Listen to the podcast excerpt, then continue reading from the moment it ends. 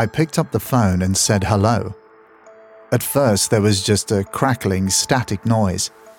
Then a voice, which sounded like part of the static, said, I'm not leaving. Then the line went dead. Chills went all over me, but I was determined to find out if this had a rational explanation. I went back to the other office and waited outside for Darren to arrive with the keys. A few minutes later, we were unlocking the door and inside, only to find out that the phone wasn't even plugged into the wall. This is the Haunted UK podcast, and I'm the show's host, Steve. And that was an extract from Working with the Unknown, a terrifying tale about a listener's experience in her nighttime workplace. One of the many true cases we regale and present to you on the show. So if you enjoy a creepy tale or two, stories of real life ghost encounters, doppelgangers, time slips, lesser known UK hauntings, then join us every Friday for an episode where we frequently cross the threshold of the unknown.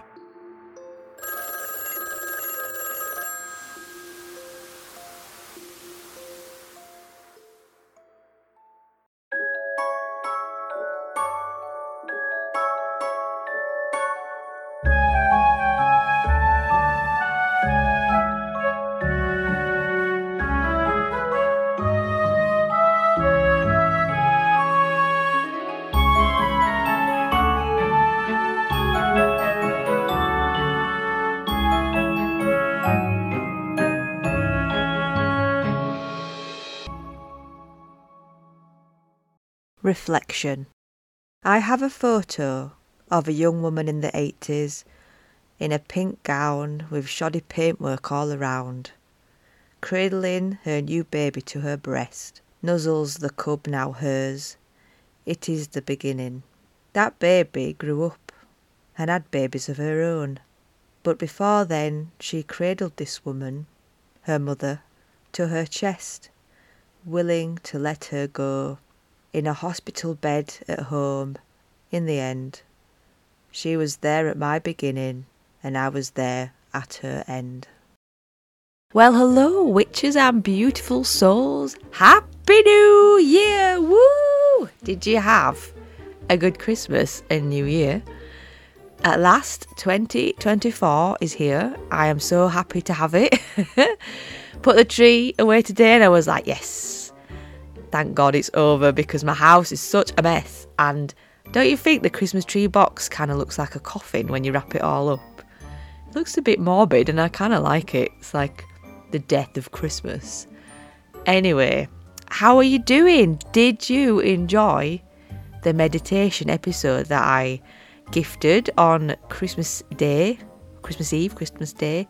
It has done phenomenal and I am so thankful. I've had I had 200 downloads in a week, which is just unheard of for me. And a few people got in contact with me and said this meditation is fabulous, please do more, which I find hard to understand with my Yorkshire accent, but I guess it's alright and people enjoyed it and yeah, I will definitely do more. If you want more, I shall do them. I plan to do do one for each element. So the tree one, which I've just released, will be earth, and I'll do a air, water, fire throughout the year. So I'll drop them probably like every couple of months, it's every quarter. And I hope you like them. And yeah, I'm amazed that something's happened recently. I've got loads of feedback. I've had a jump in listener downloads. My atherograms, whatever they are, are doing well. Alphrilograms, I can't say it. Algorithms. God, I'm so dyslexic. But yeah, and I've had loads of reviews on Spotify, not so many on Apple. So if you listen on Apple, please chuck some stars there for me and a little bit of review would be awesome. And yeah, I just feel really positive about what's to come. I've been doing a little bit of internal work. The Moldavite is still kicking my ass in terms of improving my life. Doing my couch to 5k, managed to run 5k a couple of times, takes me about 40 minutes, join Park Run, get up early for that on a Saturday morning. What is all that about? It is just an awakening. It's so positive for me. And I feel fantastic that I'm becoming who I'm meant to be at the grand old age of 38, which is a bit late, but I'm here now.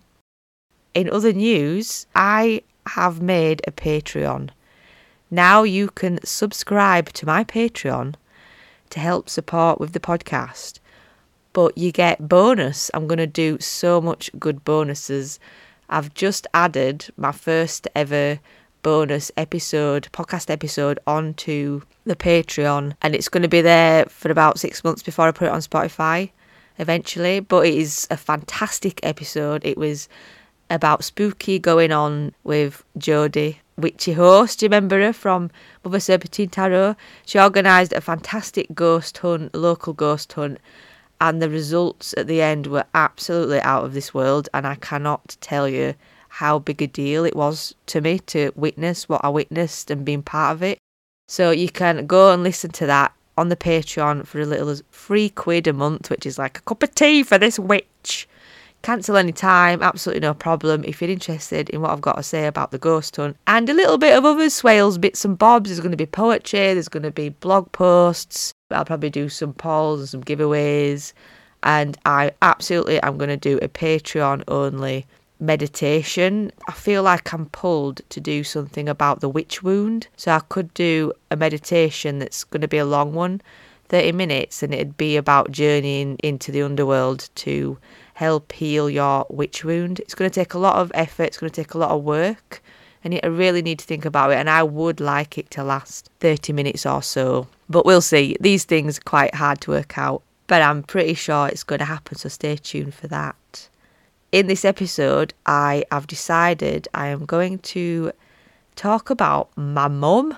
And I bet you're all going like, oh, that's sweet. But she was not just your average mum. She was an amazing tarot reader and psychic medium. She was really good. And I know I'm a bit biased because I'm a daughter but I didn't really get it when I was young. People used to travel from all over the place to come and see her and get a reading from her. And so I'll be delving into a little bit of what it's like growing up with a psychic tarot reading medium for a mum at the age of sort of 13 to 18.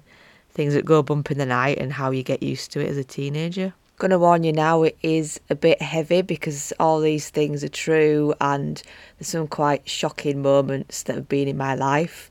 And I considered cutting them out, but then it was a bit like, well, it's part of the story, so it, it wouldn't work. So I hope it's all right for you.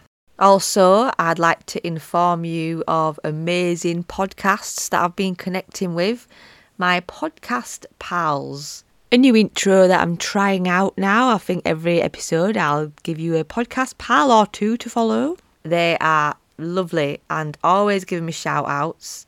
Of course, it's Hannah and Gary from the Eye Opener Society. They're always giving me a shout out, bless them, and they're so good. The recent episode they did, Positive Thinking, it was brilliant and it, it is a lot to do with manifesting and I'm living it currently, being positive and feeling awesome and they give a really honest, true experience and tips how to be positive. So I, I recommend you go and listen to the Eye Opener Society latest episode on positive thinking. Also, I want to give a shout out to Liz or Melissa from Ouch, was that a ghost?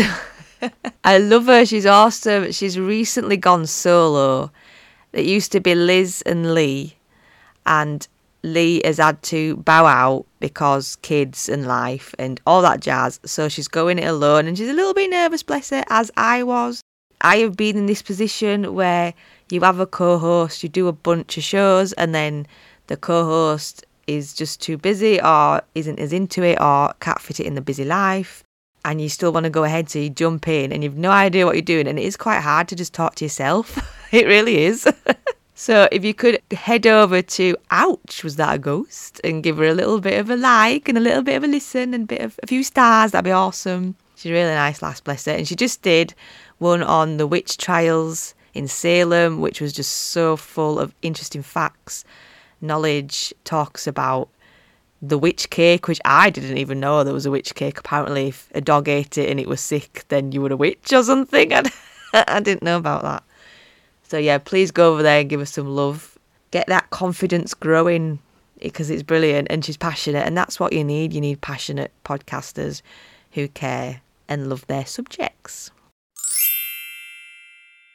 The year is 2024. If you add it all together, it's year number eight.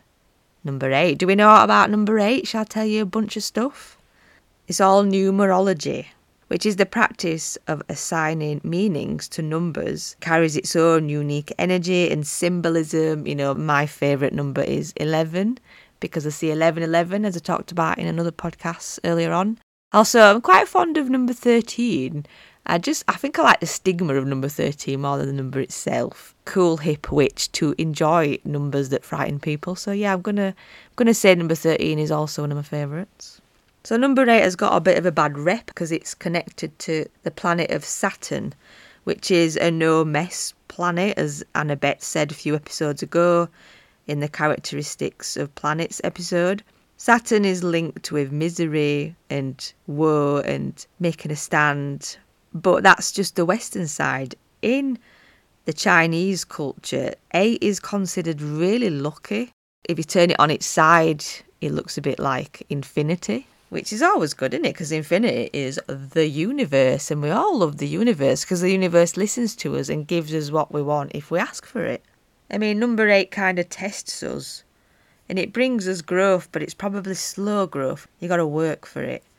Deeper connections and self awareness, constant growth because it goes round and around. Transgression. I read somewhere it was about leadership and knowing yourself. It could be a karmatic year looking inwards. It's not going to be an easy year, but it's going to be a year of great change. I think it's almost like 23 was just so traumatic for quite a lot of people. Lots of stuff went on, and it's almost like 23 has moved space for 24. It's like cleared the road for year 24 to come along and help people recover and improve and evolve from the shit tower moments of 23. So I do think it's going to be a busy year, a year of expansion and a year of karma, and maybe just giving up with people and stuff that isn't serving you anymore. Being like, do you know what? I tried, it ain't working. Walking away from stuff. I do feel 24. It's got a lot of that. It's got a lot of like holding your hands up and going, I tried. I'm going to do something else. This is obviously not for me. And having having that passion and the balls to do that, you know, having the drive, having the bravery of holding your hands up saying, failed, but not really. I absolutely believe that. Ooh, shall we have a look at the tarot? Eights in the tarot. The Eights of Cups is new purpose, changing attitudes, moving on. Eights of Wands is travel, excitement, opportunities. Life speeding up. Eight of Pentacles is getting things done, new skills, learning, responsibility, growth.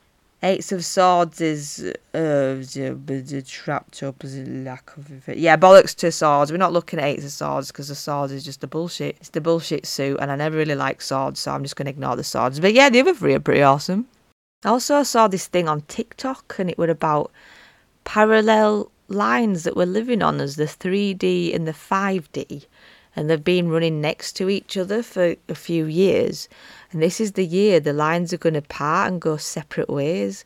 So humanity is going to either stay on 3D, carrying on, or the ones on 5D, which are like having an awakening.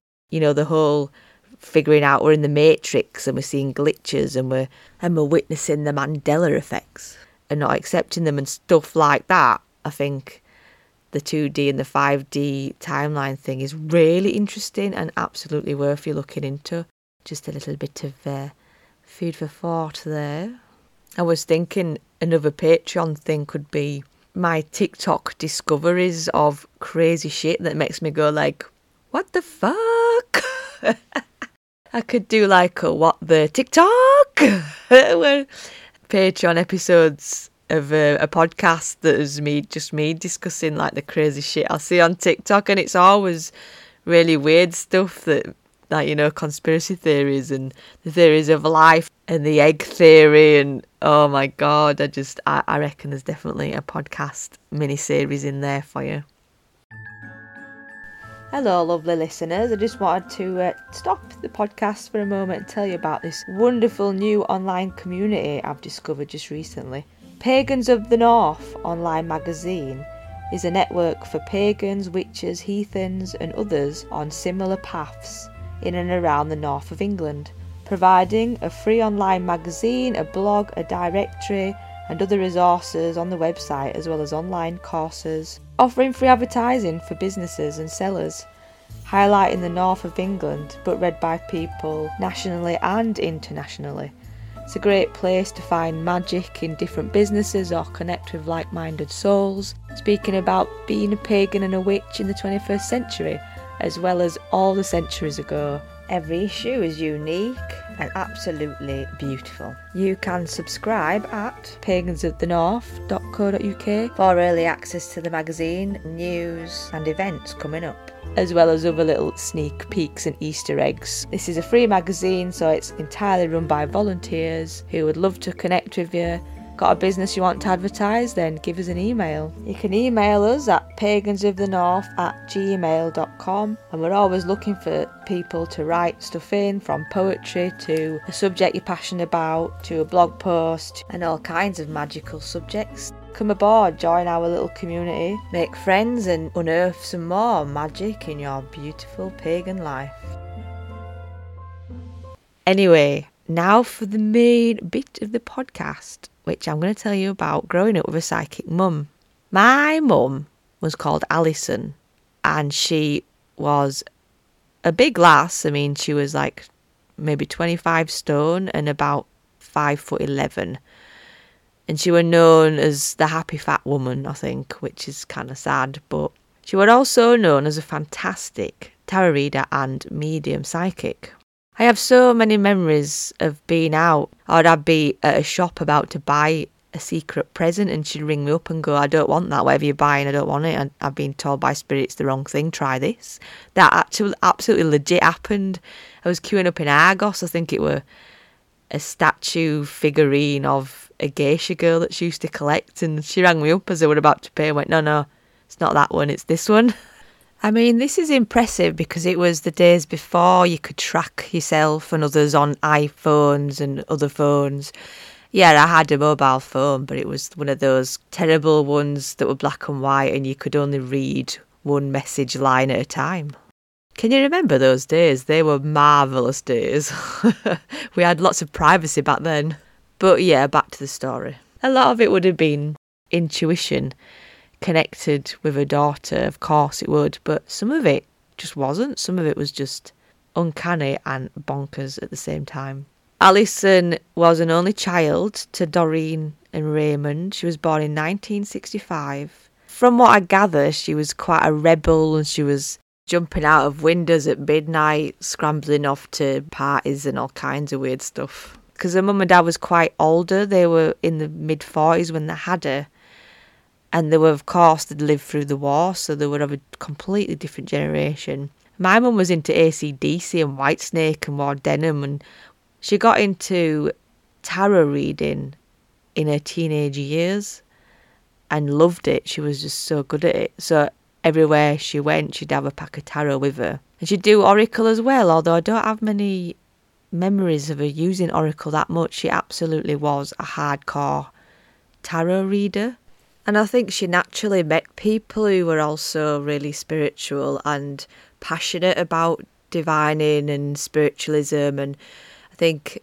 around her at the time, around the location where we lived, where I grew up, there must have been quite a big spiritual society around her because I don't really know how else she would meet people like that because there were no internet back then. I have memories of coming home and there just being a house full of people around a table and she'd be there with spreads out. And the way my mum did it, she used to connect to spirit via tarot and they would kind of help her communicate the message. So for a long, long time, I thought you could only read tarot that way. You you know, it was like a mediumship tool and it helped you to connect to spirit. I didn't realise you could use tarot just as an everyday tool and just use your intuition, intuition led, whereas I don't think my mum did that, I think spirit told her. Well, perhaps not told her, maybe advised her, or she'd get certain feelings.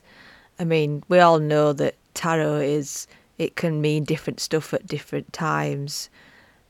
And yeah, I think spirit guided her heavily on tarot readings that she did. She was really good at psychometry.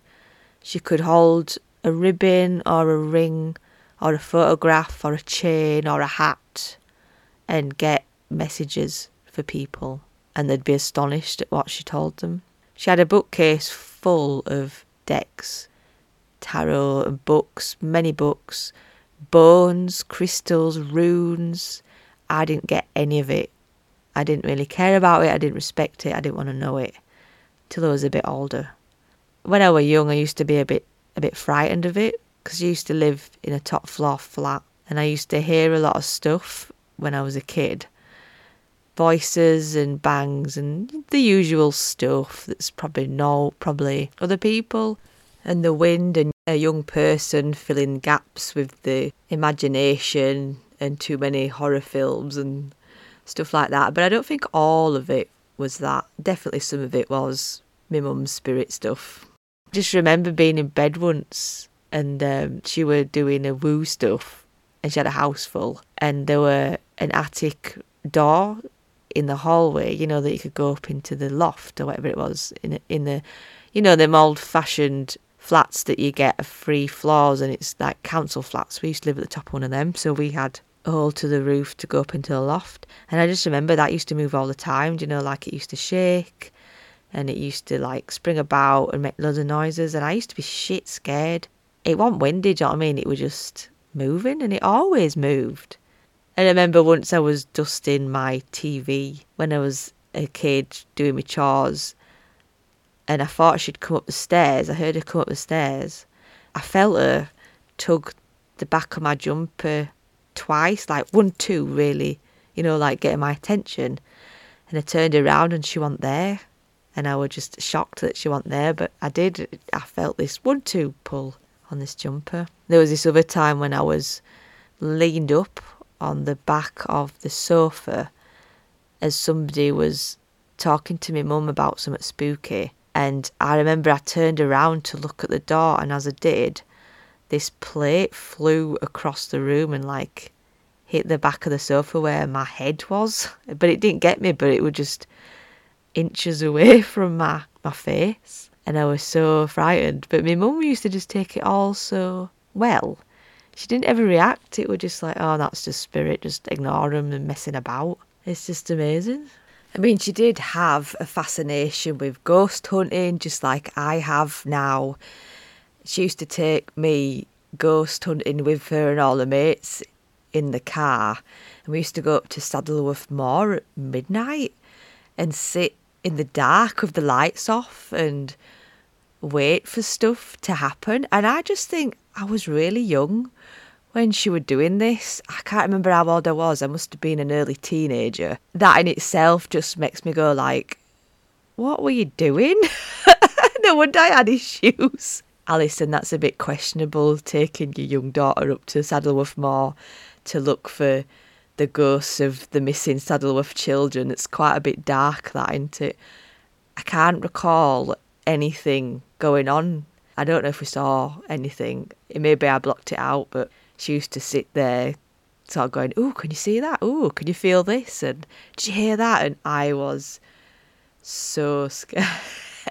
oh my God. I remember once uh, somebody put the radio on and played Ghostbusters. It must have been on a, seat, a cassette. It'd have been on a cassette, won't it? And you know, at the beginning it starts and it's quite spooky music, like do do do. And I just remember losing it when it started because I was just so frightened and being like, ah! jumping all it can they going like, oh, that was too far. yes, perhaps we should take her home and put her to bed. Oh, let me have a think. What else? Things going on and off, TVs, music going up and down, you know, like the volume. It was weird, and I kind of wish I'd engaged in it more. I mean, I was very scared, probably until the age of about 15, I reckon, when I started to understand it a bit more. I remember once coming home from school, being on my own, must have been about 15, and I was cooking some beans on the hob. And above the cooker, there was this huge poster of a geisha girl. You know, these geisha girls, she were obsessed. Such a 90s chick. The TV was on, and I think it was just some junk that I wasn't really interested in. And I heard my name. Somebody went, Emma like they wanted to know what we're doing. And I kind of stopped stirring and went, huh? And I went, nah, and just carried on stirring because it was obviously the TV. And then again, I heard, Emma, like, come here quick, you know, like beckoning me over. So I thought, oh, it's a bit weird. So I stopped stirring my beans and I went round the table to the door to glance at the TV. And I swear down, as soon as I got to the doorway and I glanced at the TV, this huge A1 piece of art in a frame crashed, you know, smashing into my beans on the stove. And if I'd have been stood there, it absolutely would have smashed on my head, and it would have been a trip to the A and E. It went with such force, and I honestly believe that was spirit protecting me. And I think that might have been a catalyst moment when I started to realise, oh, actually, I'm being protected here from the other side, and that was just a beautiful thought. She had loads and loads of decks. She was definitely a deck collector, but she had only a select few that she used to use all the time. The tarot she used was the Rider Waite Smith Cosmic Tarot, and I think that was one that had stars in it, you know, like film stars. And then she had Mythical. Mythical was an absolute favourite, and she used that all the time. And it was black, and it were all Greek mythology, and it would just sew her deck. used to wrap them up in cloths and I don't think I were allowed to touch them actually, not for a long time. My mum used to take me to spiritualist churches. There was one in Batley that she loved. It's not there anymore. It's where the bus station is now, Batley bus station. Don't know if anybody remembers it. There used to be this tiny little house, like on its own, stood next to the main road. And it used to be on a Tuesday evening it was a community. People went and there'd be somebody stood at the stage at the front and they'd go around and say, oh, I've got a message for you, I've got a message for you. Sometimes we'd be asked to put us jewellery at the front and people would pick it up and do psychometry. People used to want my mum to do it on the stage, but she was just too nervous. She wasn't a very good public speaker and she never did. But I remember once we were doing this, I don't really know what it was, this strange body opening thing where a medium would stand and they'd do this kind of chanting, I think. And I remember my mum stood against the wall and then there were a red bulb and you could see like a face changing and stuff. And we'd all stare and my mum's face would be coming like a man's with like a beard and stuff. And I, I feel like I was really young at this point. I can't believe she took me. Hmm, I'm not sure about this memory. It seems quite hard to dig out my head kind of feels a bit like Ghost, you know, the romantic ghost story where Patrick Swayze is the ghost. The ghost goes into Whoopi Goldberg. is it like possession? Are we talking about possessing mediums at the spiritualist church? Really? I don't know. This might be a bit of a fabrication of my memory, perhaps. But yeah, it was a strange memory. I can remember the bulb, and I can remember staring at her and being proper freaked out. And then she looking at me going, Do you want to go? And I was just like, No. God, it was bananas that the stuff I used to do at this spiritualist church. And I just remember they had dowsing rods out and all the different divination tools, rods and pendulums and rings on chains and and I used to just play with them as a kid, just sit there playing with all these tools. And the lasses who ran the church, the, the men and women who went, they, they didn't mind me being there. It was like I was part of a family, which is actually quite lovely when you think about it. And then this memory is quite a deep memory, so I'm going to put a trigger warning for the next few minutes. There's going to be mentions of child abuse. So if you need to fast forward through it, you know, you absolutely can. Don't feel like you've got to stay and listen to it. If it's going to trigger you, dear listener, there's nothing detailed. it is literally just mentioning.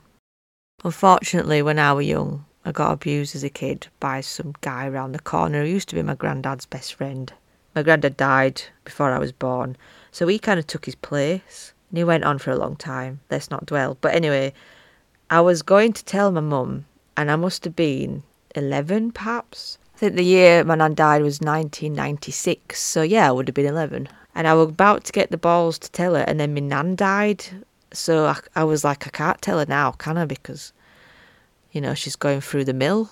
So I decided not to, you know, and just keep it in a bit longer. And then she took me to the spiritualist church, and I was sat next to her, and the lady who was called Faye said, I'd like to give you a message. And she pointed at me, and I was a bit like, Me?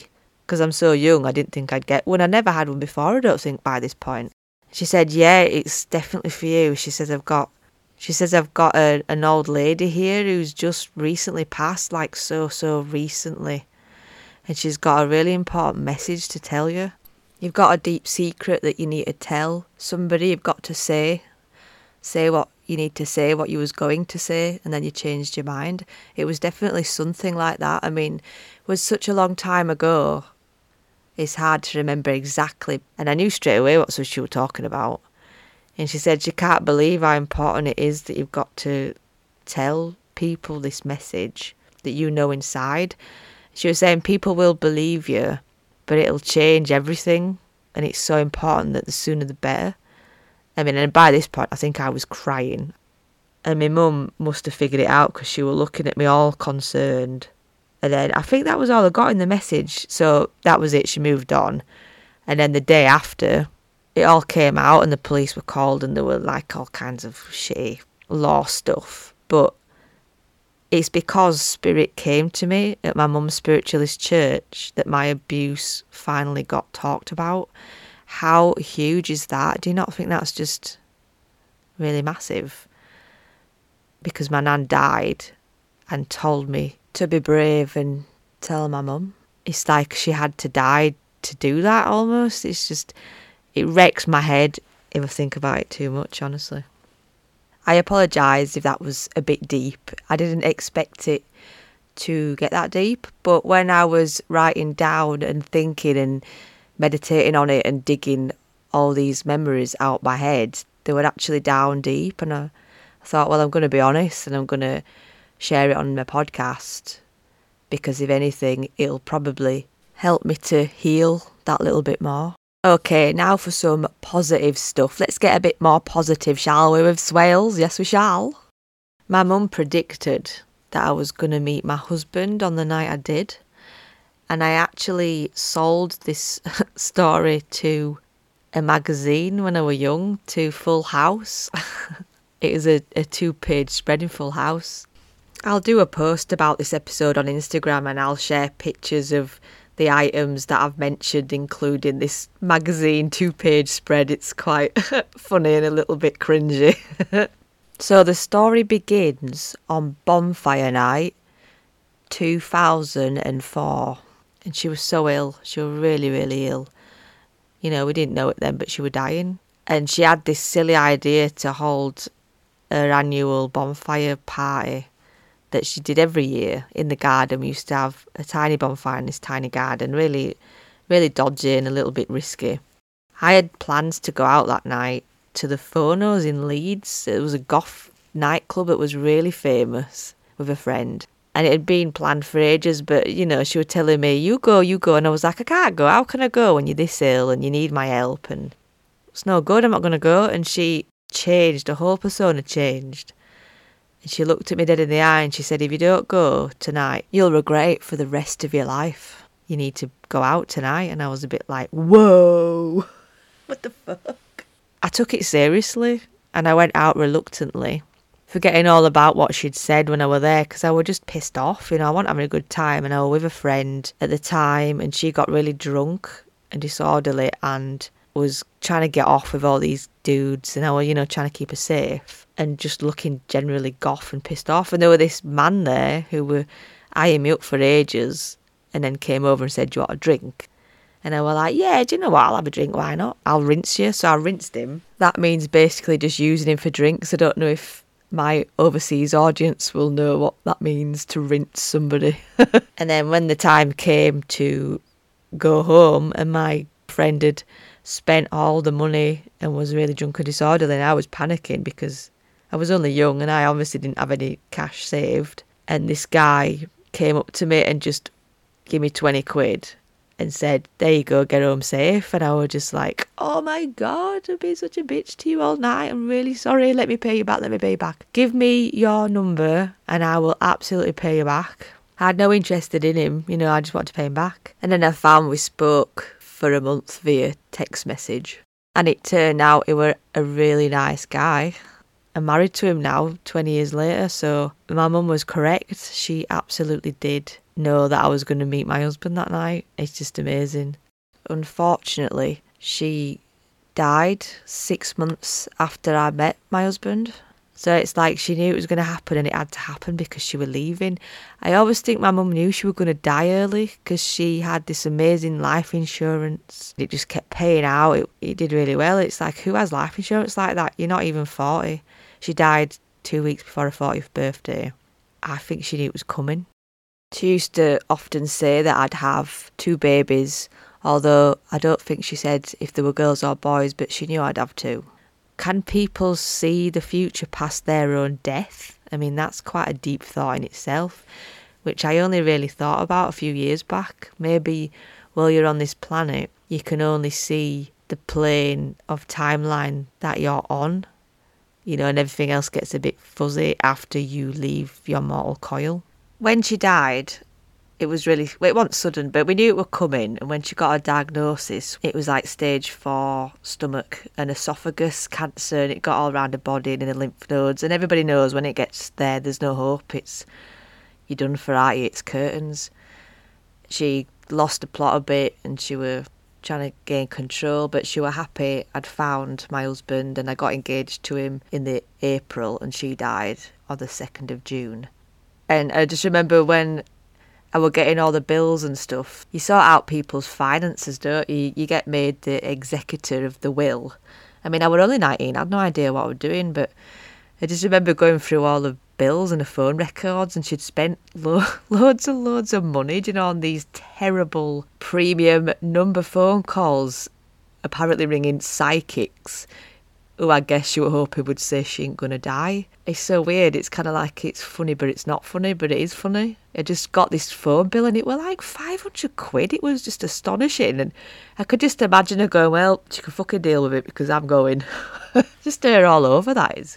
And like when people die and you're the only child and the only bit of family left, all the shit you inherit is just mind blowing. She bought the house, so I inherited it and everything in it and its contents, the little bit of savings that she had. Nobody really talks about what you do with all this stuff because there's some of this stuff was really personal. What do you do with that? What do you do with personal belonging? That could be a podcast in itself. On the day of a funeral, which I knew exactly what she wanted because she told me, I were an absolute mess and I didn't know I was going to cope. Thank God I'd met my husband. I got a package delivered, a little box, and when I opened the box, it was a necklace that she had ordered while she was alive a long time ago, and it was a little heart that was like silver and gold, and it had a poem at the back. It was like a gift from her after she'd died. Of all the days it could have come, it came on the day of a funeral, which just astonishes me in itself you know them adverts at the back of the Radio Times that you pay via phone and it comes to you. It was one of them things. The poem at the back of the heart reads If tears could build a stairway and memories a lane, I'd walk right up to heaven and bring you home again. How uncanny that I got this locket delivered to me from her in spirit on the actual day of her own funeral. I might just have to take a moment. I've got it in my hands right now looking at it. She was just like that. She was such a mic dropper of life. She just, stuff kept happening and she wasn't even here. Ooh, what else? What else can I tell you now? The most scariest story that I've had. You will have heard already, perhaps, in the October special that I did with Lily Rivers and Louise Bloom of the Wiccan Lady. It was when I was about 14 and I had my foot in the sink with a verruca I could not shift for my life. It was about 8 pm and my mum had a house full of people downstairs because she was so social. People really liked her. You know, she was the kind of mum that would make huge dinners, plate them up and send me round to neighbours with them on a Sunday afternoon. She used to do that often. We went through so many plates. anyway, so I had my foot in the sink just singing humming, talking to myself, and I heard this coughing coming from my mum's bedroom, and it was so clear, clear as day, and it were like a phlegmy cough, like somebody was trying to get some phlegm up. So I got my foot out of that sink and I ran downstairs, burst into the room and went, Mum, there's somebody coughing in your bedroom. It's horrible. It's I think there's somebody up there. And she said, There's nobody up there. Honestly, there's nobody up there. We've been sat here all night. I were like, Well, I can hear somebody. It's there. There's somebody in your room. And then she said, Cool as a cucumber. It's just your granddad. He's been there all night. He wants to know that you know he's there he's probably missing you or, something, you know, something really, aw. and I was just flabbergasted. I was just like, you are? You are? And she said, if you're scared, just say to him in your head or out loud that you're scared and you want it to stop. Go back what you were doing, you know, it's grown up time, we've got the grown ups here, we're having a laugh, probably talking about things kids should not be hearing. So I kind of went, oh, all right then, mum, okay, whatever. crawled back upstairs, put my foot back in the sink, and it was silent. There were no coughing going on. And it slowly came back really quick after less than a minute, I reckon.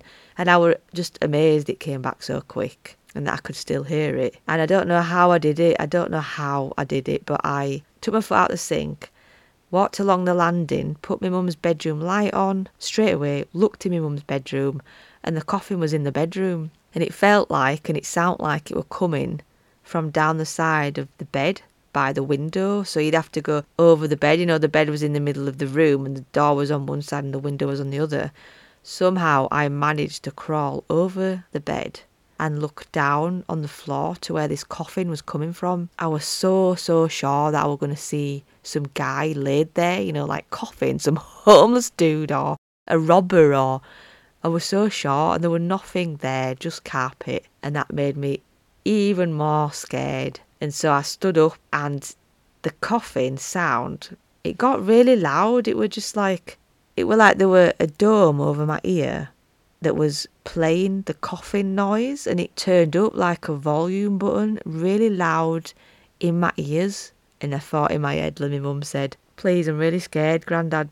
And the coughing faded away again, just like a volume dial being turned down. I guess I stood there shaking, shitting myself, and then I guess I went back to the sink. Can't remember what I did afterwards. And I do regret my response to the situation. I really wish I'd done more investigating or more acceptance or perhaps less fear. But I guess I was young, one I? I think I, am sure I was about 13, 14. It would have to be Nana died because we lived in the house that, that she she lived in. I mean, after that, spirit, the one was scary that never happened again. I never heard any coughing again. So, yeah, that was the story of my mum. She left this earth on the 2nd of June 2005. Died in the house that I grew up in, that she loved. It was her request to die at home. So, because of that, I couldn't live there. I rented it out for a while and I sold it. I always have a bit of a funny relationship with the build up of June. June is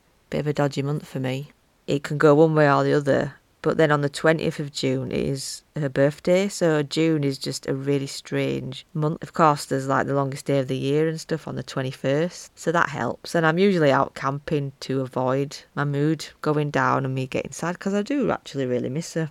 And now, as an adult and a mum, I have so many questions I wish I could ask her about giving birth to me and about psychic stuff and ghosty stuff and tarot and oracle and divination in general and how she really got into it and stories and I can never ask her because she's not here. And I guess that's one of the reasons I'm making this podcast episode.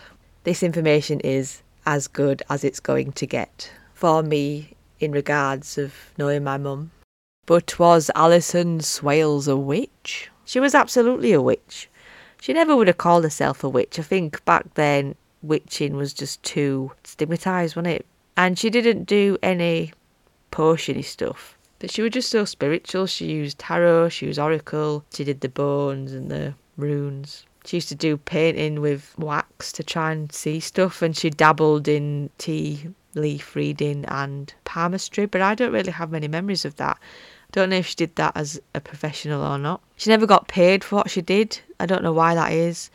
maybe she didn't think she could, or maybe she thought it wasn't right because she was of the generation you can only use tarot cards that get gifted to you. Although she did buy her own, so maybe not. Who knows? She was well loved. And when she died, I was devastated. And I remember the funeral, you know, she'd told me exactly what she wanted because I am so convinced she knew she was going to die young. So I knew what she wanted. She had a brief for me that she'd told me verbally where she wanted cremating, what she wanted, who she wanted, flowers wise. When we got to the crematorium, there were just so many people there, and I thought they were left over from the one before, but it turned out they were all there for my mum. There were so many they couldn't all get in the room. It was like she was famous. People had no idea who they were. Obviously, there were people who she loved, she worked with, they were her friends, but also there must have been her clients that came for readings year after year, and I was just too young to know about it. I was 19 when she died. I was 19 and I was pissed off, and I wasn't very spiritual whatsoever. Felt pretty hard done by, if I'm honest. Sadly, most of the stuff she owned I gave away. Most of her tarot and her oracles and her divination I gave away, and I can't believe I did it. But at the time, I didn't want any of it. I wanted it all out the house.